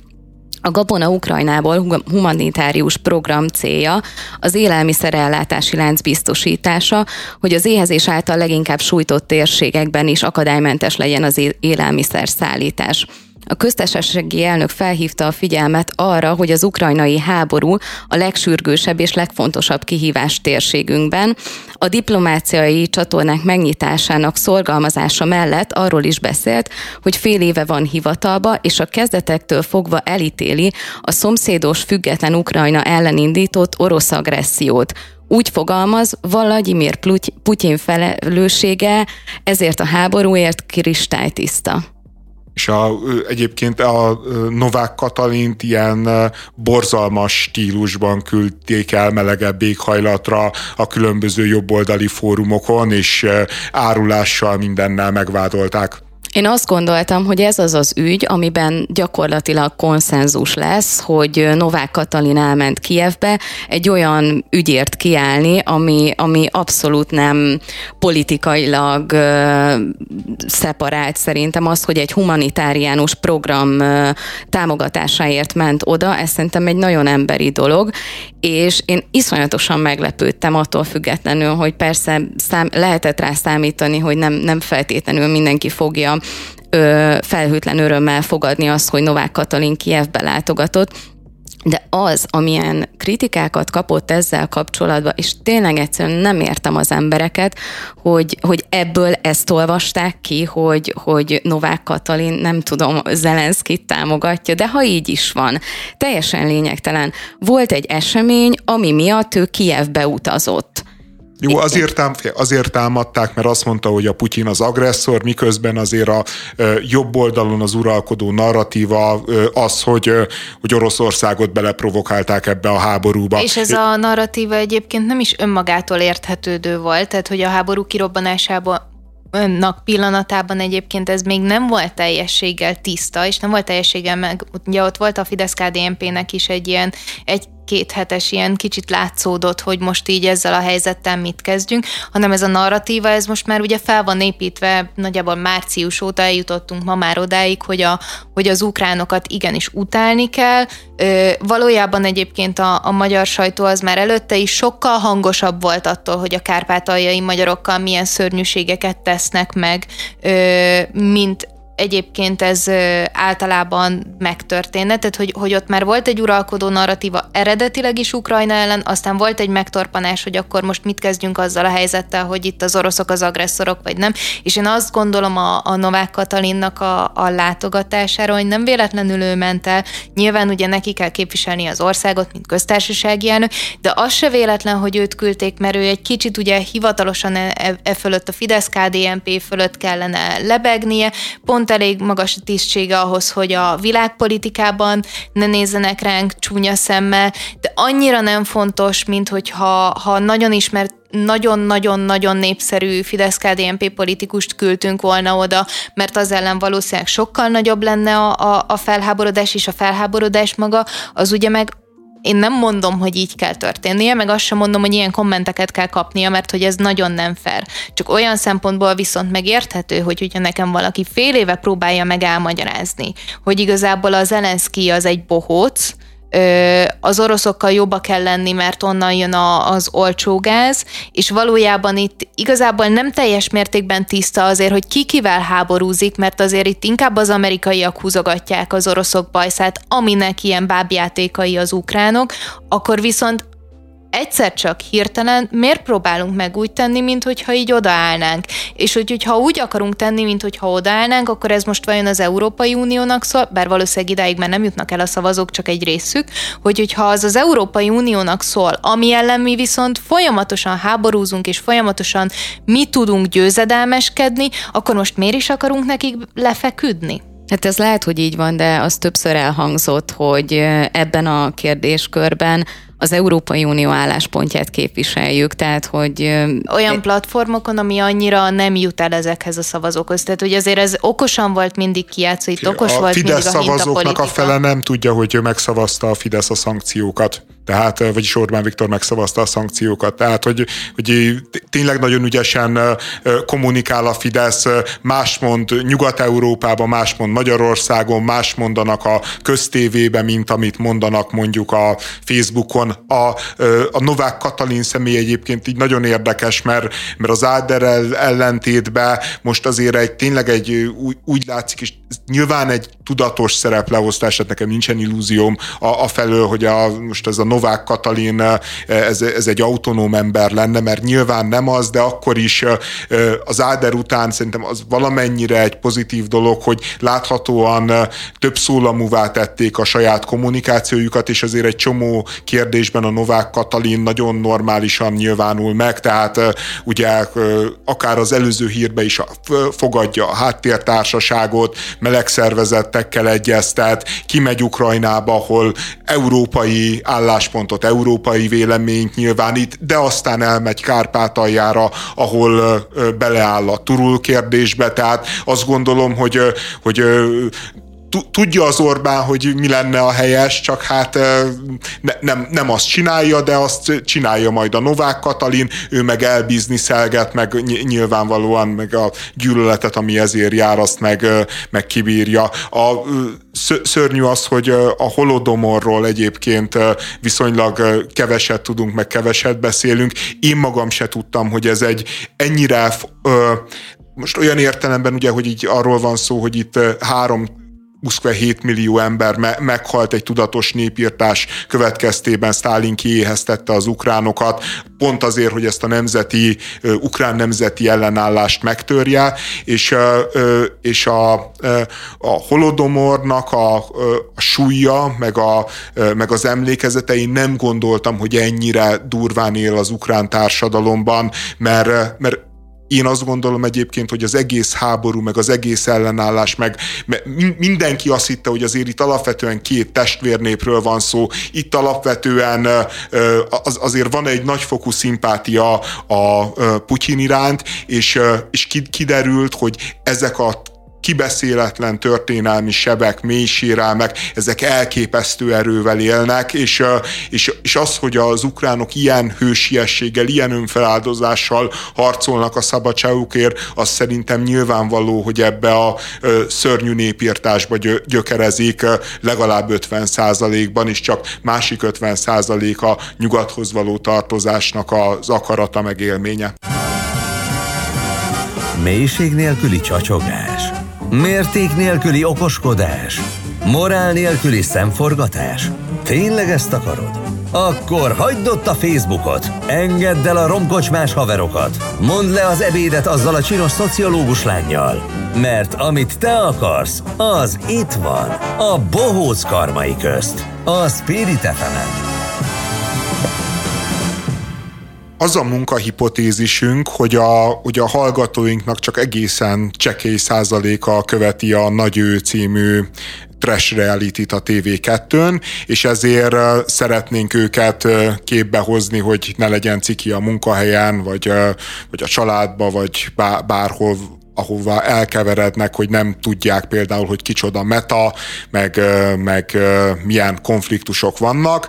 Kezdjük is a metának a konfliktusával. Meta egy 31 éves, egyébként kifejezetten csinos, meg jól kommunikáló csaj, aki előadja a műsorban, hogy, hogy neki nem tetszik a terhes hasz, és ezért ne, és ő nem is szeretné ezt magán látni, amire a Zárpa Attila TV2, ez egy konzervatív adó és egy konzervatív szereplővel ezek szerint a címszerepben azt mondja, hogy ha egy nő egyáltalán nem szeretne gyereket, akkor szinte már elásta magát nála, mert ő azt gondolja, hogy egy gyermek adja meg az ember életének az értelmét. Mondjuk itt azért azt megkérdezhetem, hogy a hölgy azt mondta, hogy ő nem akar gyereket, vagy azt, hogy nem akarja kihordani, mert a kettő között általában van különbség. Hát általában van, de szerintem ez, ez esetben mindkettő. Világos. Tehát nem akar gyereket, és nem szeretnék kihordani. Ezek már azért nagyon ilyen a milliómos problémák, ez, hogy akarok gyereket, de fizetek 30 milliót érte. Ja, én nem így gondoltam. Én arra is gondolhattam volna teljesen jó indulatúan és nyitottan a világra, hogy én már nem szeretnék plusz egy gyermeket a, a világra hozni, mert hogy globális felmelegedés, meg minden. Viszont egyébként Jaj, nagyon na, sokan vannak az, az árvaházban, és szeretném felnevelni. Tehát, hogy, hogy, hogy Érted? Lehetett volna. Ja, hogyha így mondja, akkor nem bullshit duma, igen, akkor, akkor semmiképpen se. Az egyébként ez egy ilyen tisztességesebb mondás, ez a nem tetszik a terhes has, és ezért nem akarok gyereket, bár, bár elég ijesztően primitív főműsoridőbe, de hát ez egy konzervatív tévé, és, és itt még akár ez is belefér majkán kívül. Az Árpának egyébként a mondása az olyan, hogy én, én azt hittem, hogy, hogy a liberális sajtó az a vészcsengőket beindítja, és... Melyikre? hát a, a, arra a mondására az árpának, hogy egy gyermek adja meg az ember életének az értelmét, ami, ami tehát a, a metának a mondása, hogy a nem tetszik a terhes has, az, az csak primitív és ostoba. jó, az árpának a mondása az primitív és ostoba, másrészt meg ő szerintem gonosz mondás is. Tehát pontosan tudjuk, hogy nagyon sok olyan nő van, akinek nem lehet gyereke, önhibáján kívül nem lehet gyereke, és pontosan tudjuk, hogy lehetnek olyan nők, akiknek más az elhívásuk az életbe, például, ha már a TV2 és egy ennyire konzervatív műsor szereplőiről van szó, mondjuk Teréz anya ilyen, akinek ezek szerint, Árpa Attila szerint nem volt értelme az életének, már pedig ezt a katolikus egyház, legalábbis a szentélyavatási folyamat közben azért szerintem nagyon-nagyon sokszor fogja vitatni. Ne, nem tudom, szenté még nem avatták, talán csak boldog a Teréz anya, mindegy. Tehát de, de a lényeg, hogy, hogy ez, ez, ez azért egy nagyon-nagyon bátor kijelentés, még egy olyan nagyon nagy embertől is, mint az Árpa Attila, és nagyon-nagyon sértő, és szerintem végtelenül árulkodó, hogy amikor a, a Kövér László mond egy ilyet, vagy a Kovács Ákos mond egy ilyet, akit így egyértelműen oda lehet kötni Orbán Viktorhoz, akkor megy a sipákolás, meg akkor megy a felháborodás, szerintem teljesen jogosan. Amikor Árpa Attila mondja azt, aki a, ö, hát a balliberális, meg a, meg a jobboldali világ között áll valahol félúton, akkor meg, hát egy hírbe azért számoljunk be, egy gúnyos megjegyzést tegyünk, de, de ennyi.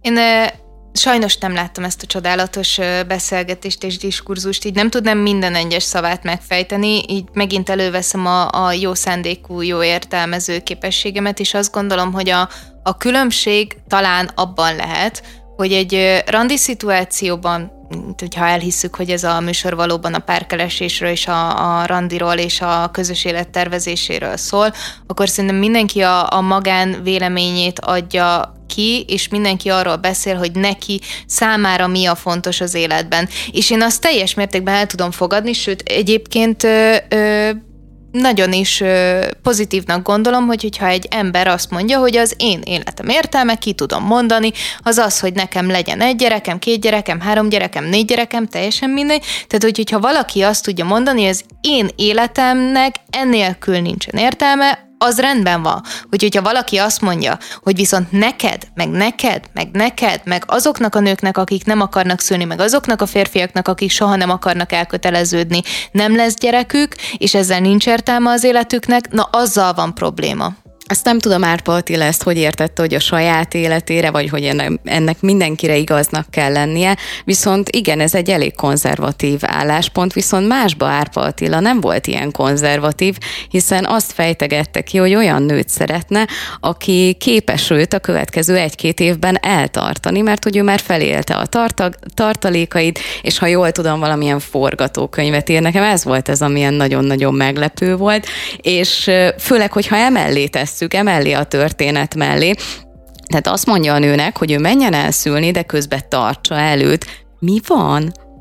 Hát valójában egyébként szerintem az a szupernő, aki ezt mind meg tudja tenni, nem? Ja, ja, értem, hogy, hogy mindent is, igen. Hát, hát akkor nem az Árpa Attila a nagy ő, hanem ő keresi a nagy őt, kiderül.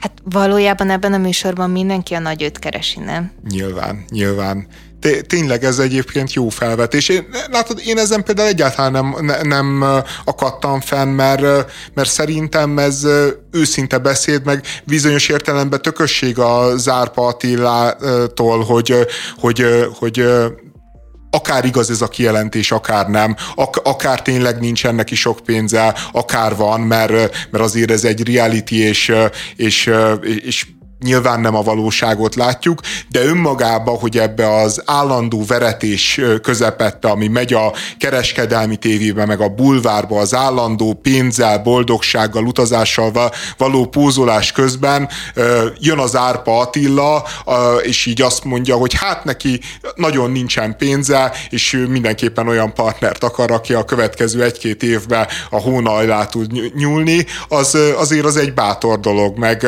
meg, meg szerint szerintem egy jó kulturális precedens.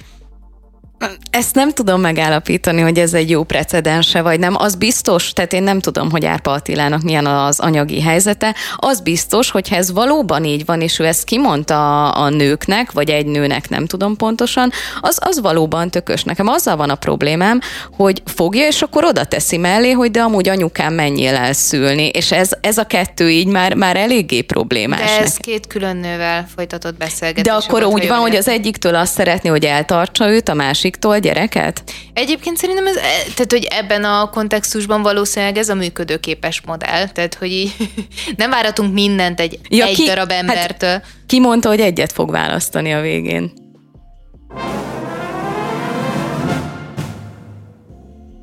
A Nincs baj, drágám, a mozivásznon túl most már az HBO Maxon is elérhető. Mi magunk az első kritikák megjelenésekor kíváncsiak voltunk a filmre, de ha nagyon őszintén a szívünkre akarjuk tenni a kezünket, akkor inkább akartunk felülni a trash vonatra, mint vágytunk egy jó mozi élményre.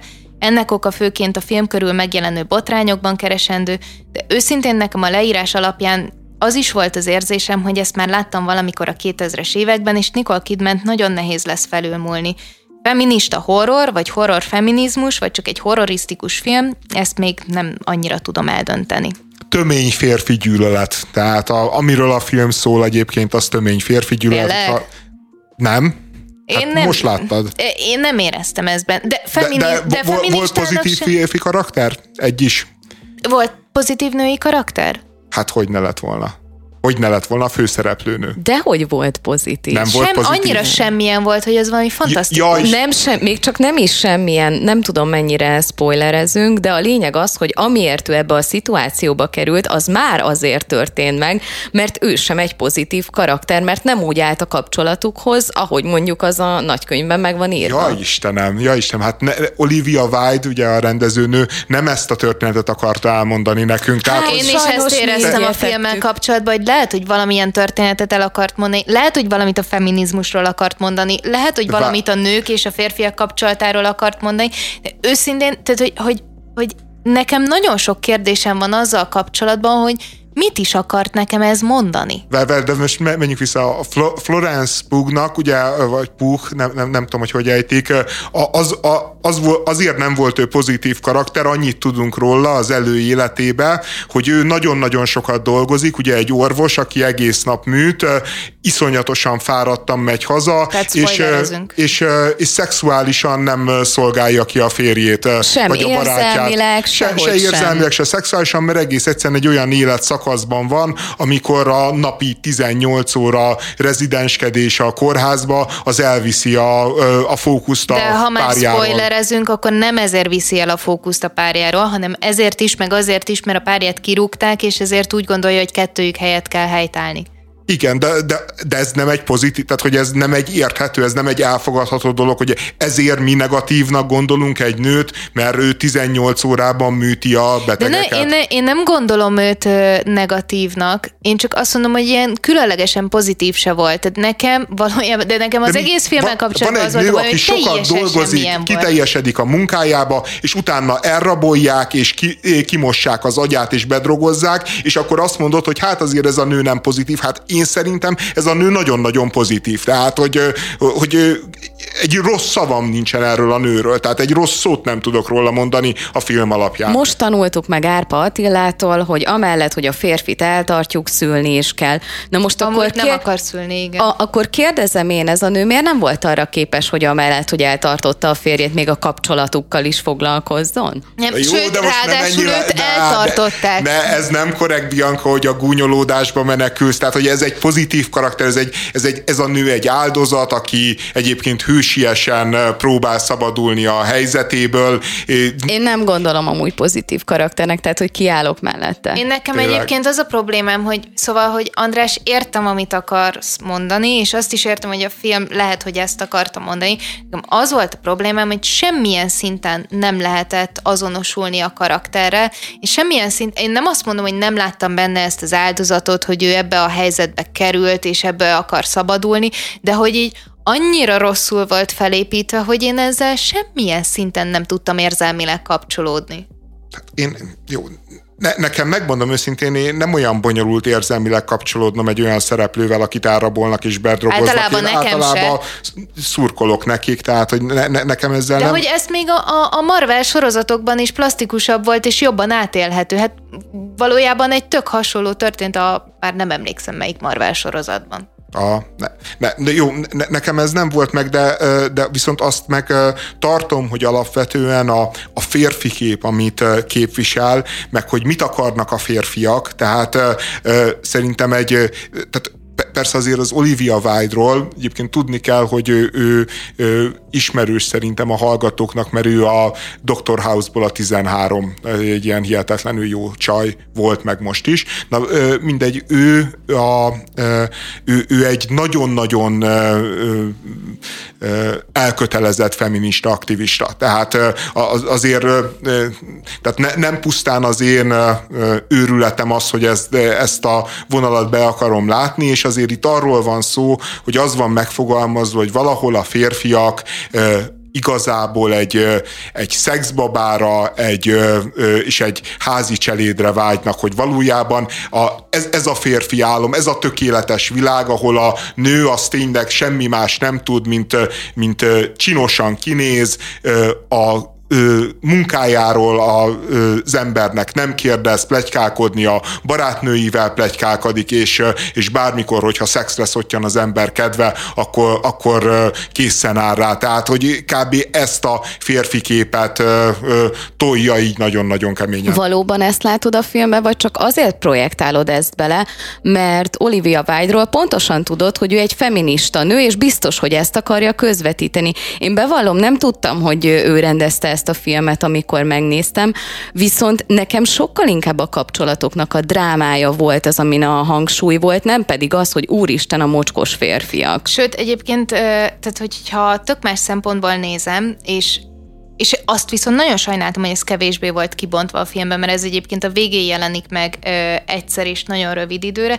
Szerintem inkább annak a drámája volt, hogy ö, ugye a férfi elveszítette a keresetét, a társadalom azt várja, hogy a férfi tartsa el a nőt, a férfi otthon van sokáig ö, egyedül. Az, hogy hogyan tud ilyenkor egy ilyen szekta szintű dolog ö, behúzni, amikor kétségbe esett, vagy az, hogy hogyan akarod, ugye az, az így ki is van mondva utána a nőnek, hogy de hát így nem boldogabb vagy, amióta én eltartalak, szerintem egy pillanatig se az a, az érzése az embernek, hogy a férfiak csak szexbabának, meg, meg játéknak használták ezt a nőt, ami egyébként abból a diskurzusból is kiderül, hogy én gyereket szeretnék, de ha nem, akkor ezt még így eltoljuk. Tehát, hogy, hogy szerintem nem ezzel volt a probléma, hanem azzal volt a probléma, hogy egy, egy megrekedt ember ö, nem tudta a való világban ö, kiteljesíteni, vagy beteljesíteni azt, ami úgy gondolta, hogy az ő feladata, és ebből a megrekedtségből egy ilyen nagyon durván szélsőséges dologba esett bele. Na, ha erről szólt volna a film, az baromi érdekes lett volna.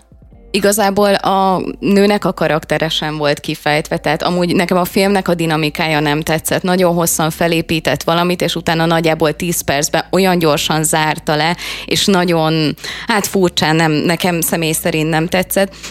Azzal kapcsolatban, amit te mondtál, Eszter, én is azt gondolom, hogy a, a, talán a férfi szemszögéből, hogyha jobban belegondolunk, még, még drámaibb a, a történet, mint a nőéből. És tudom, a nő volt kife, kikötözve egy ágyhoz, neki vették el a fizikai életét. Én ezt értem, de ettől függetlenül, hogyha a karakterek mögé nézünk, és ha ezek a karakterek felettek volna építve, belettek volna nekünk mutatva, nem vagyok benne biztos, hogy, hogy a férfi kevésbé lenne szimpatikus, mint a nő. Hát vagy legalábbis kevésbé lenne érthető, vagy kevésbé lennénk kíváncsiak arra a traumára, vagy kevésbé tudjuk azt úgy értékelni, hogy amúgy nem az van, hogy van a a fehér, heteroszexuális, férfi, elnyomó társadalom, aki mindenképpen a nőket akarja vegzálni, hanem hogy, hogy, hogy vannak különböző emberek, amiben beletartoznak a férfiak és a nők, és a társadalmi elvárásoknak megfelelően ö, való működés egy akkora terhet és nyomást rak ö, rájuk, hogy ennek ö, okán egyébként nagyon sokszor rosszul cselekednek hát fél, teljesen más filmet láttunk. Hát én, én itt kapcsolatoknak nem láttam drámáját. De a betöltött szerepekben sem, hogy a férfi egyszerűen nem tud annak megfelelni, aminek meg kéne de, de nem kéne, most neki nyilván van egy ilyen elvárása, meg van egy ilyen belső frusztráltsága. Csak van egy társadalom, ami azt mondja, hogy ha a nő többet keres, akkor már szar vagy. Nem, nem csak akkor, hogyha te elveszted a munkádat, és ő tart el, de hogy valójában már van egy ilyen é, is. Szerintem, szerintem egyre kevésbé van ilyen társadalom, és szerintem, ahogy például Árpa, ahogy Árpa Attila példája is mutatja, egyáltalán nem ciki alfa, nagy ő, ő figuráknak is azt mondani, hogy akár ta, tartson el. Tehát, hogy szerintem ez nem, tehát szerintem például ez az egyik alapvető hazugsága a filmnek, hogy, hogy Nyilván persze léteznek ilyen férfiak, de az, hogy ez ilyen erős lenne, ennyire irritálná a férfiakat, hogy ezért, pusztán azért, hogy, hogy ne a csaj tartsa őt el, ezért fogja, bedrogozza, és egyébként vállal egy olyan munkát, amiben majd bele döglik és utálja, hogy tudja fizetni a, a, a, a rabságnak a költségeit, meg a, az internetes szolgáltatásnak, meg a drogoknak a költségeit, az szerintem teljesen irreális. De én, én, én, de mondom, hogy én, én tök más filmet láttam. Mondjad. De nem csak ezért, tehát hogy ez a hazugság ebbe, hogy ő csak azért csinálja, hogy ő boldogabb legyen. Ez a lényege szerintem a filmnek, hogy ő ezt azért teszi, mert azt hiszi, szentül hiszi, hogy ezzel tesz jót a nejének és a kapcsolatuknak. És egyébként szerintem meg ebben a mozzanatban, és ezt mondtam, hogy ez is tök érdekes lenne, hogy hogyan tud egy szekta behúzni egy embert, hogy hogyan tud egy felépített Abszolút. világ, egy felépített ideológia, egy olyan, ami, ami mellé oda tud szállni, vagy, ami, vagy aminek így, így tetszik az a, a világa, hogyan tud egy traumából téged ö, behúzni és teljes mértékben elvenni a te saját egyéniségedet, szerintem ez is egy izgalmas rész lett volna, amit ebben a helyzetben nagyjából másfél percben fejtettek ki. Hát, mondom, én, én nem, de az a baj, hogy tényleg hozzászólni nem tudok, mert olyan, mintha egy teljesen más filmet láttatok volna. Tehát, hogy ezeket a következtetéseket le, levonni abból, hogy 90 perc, tehát hogy ilyen másfél percekből bontotok ki egy számotokra fontos narratívát, miközben 80 percről meg megfeledkeztek. Tehát itt, meg, meg egyáltalán a, a történetnek a tényszerűségéről. Hát itt nem arról volt szó, hogy boldoggá akarta tenni a nőt. Hát Jézusom, azért ne, ne, ne, ne, ne romantizáljuk már ennyire az erőszaktevőt. Ő nem a nőt akarta boldoggá tenni, ő akart boldog lenni, és ezért a nőtől elvette az élet életét, elvette a gondolatait, elvette az érzéseit, elvette a fizikai szabadságát, tehát az erőszaknak egy olyan spiráljába lépett bele, ami, ami, amit most elkezdünk romantizálni de nem, komolyan. Nem, nem, nem. Tehát, hogy, hogy ezek az erőszakok megtörténtek, de azt meg nem mondjuk, hogy a filmből nem derült ki, hogy boldoggá akarja tenni a nőt. Tehát, hogy így csak nézzük meg azokat a, a szexjeleneteket, amik ebből lezajlottak. Egyáltalán nem arról van szó, amit itt felvázolsz, hogy ő így hazament, így falhoz vágta. Igen, tehát, de pont erről beszélünk, hogy itt azért, hogy, hogyha egy picit is, egy icipicit is a, a mélyére ásnánk a dolgoknak, akkor itt a férfi karakterében se az van, hogy, hogy én itt egy elnyomó állat vagyok, és téged így arra használnak, ami, ami, ami nekem jó, hanem hogy van egy téveszméje arról, hogy mi a jó a másiknak, és azt akarja megadni neki is, meg magának is. Tehát, hogy itt nem arról van szó, hogy nekem ez a jó, neked ez biztos, hogy nem jó, hanem hogy azt gondolja, hogy ez mind a kettejüknek jó lesz.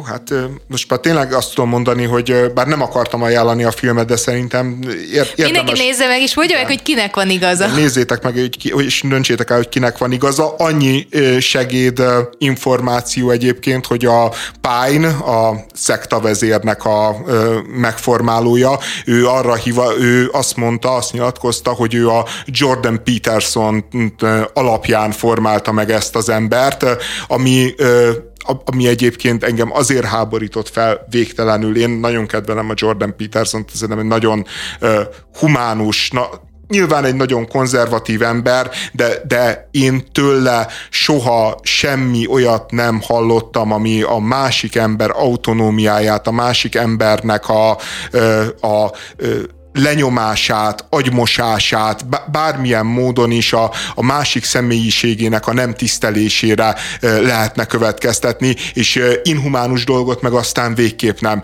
És, és ő belőle, ő belőle formálta meg a démont a, a főszereplő férfi. Tehát, hogy egész egyszerűen én, én ezt az ideológikusságot, amit ti nem láttatok, én, én olyan erősen éreztem minden egyes képkockán, minden egyes pillanatban, hogy, hogy itt a konzervatív női kép, a, konze, a, a konzervatív férfiak gondolkodása van pellengérre állítva, és olyan módon meghamisítva, és olyan módon ö, toxikusnak, meg gonosznak, meg agresszívnak ábrázolva, ami, ami egész egyszerűen hát ö, szétfeszíti a fikció kereteit, és igazából át, átlendül már a propaganda filmeknek a világába valószínűleg igazad van, hogy ha a szekta vezérnek a karakterét nézzük. Én nem azt állítom, hogy nincs abban igazság, amit mondasz, viszont ilyen elvakultan sem gondolom, hogy csak erről szólt volna a film. Jó, és akkor említsük meg a legfontosabb botrányt, amiről nem beszéltünk a film kapcsán. A Velencei Filmfesztiválon az történt, hogy a bemutatták a filmet, a szereplők a páholyba ültek, és a Chris Pine ült, a másik férfi főszereplő jött, és egyszer csak így ránézett, majd egy hihetetlen nagyot csulázott az ölébe a Chris Pine-nak. Utána ezt tagadták, meg, meg prób próbálták elmismásolni, azt mondták, hogy nem történt meg, meg lehet nézni egyébként az interneten, mindenki keresse rá és döntse el, hogy ott mi történt egész egyszerűen ez, ez olyan döbbenetes pillanat volt, amit én hát filmekben nem látok olyat, mint hogy itt mi történhetett, meg mire gondolhatott a mi a neve ennek a srácnak? Harry Styles. A, a Harry Styles, igen. Így az nagyon-nagyon durva. Hát ő így fejezte ki önmagát. Igen, hát igazi rockstárként egyébként. Ja.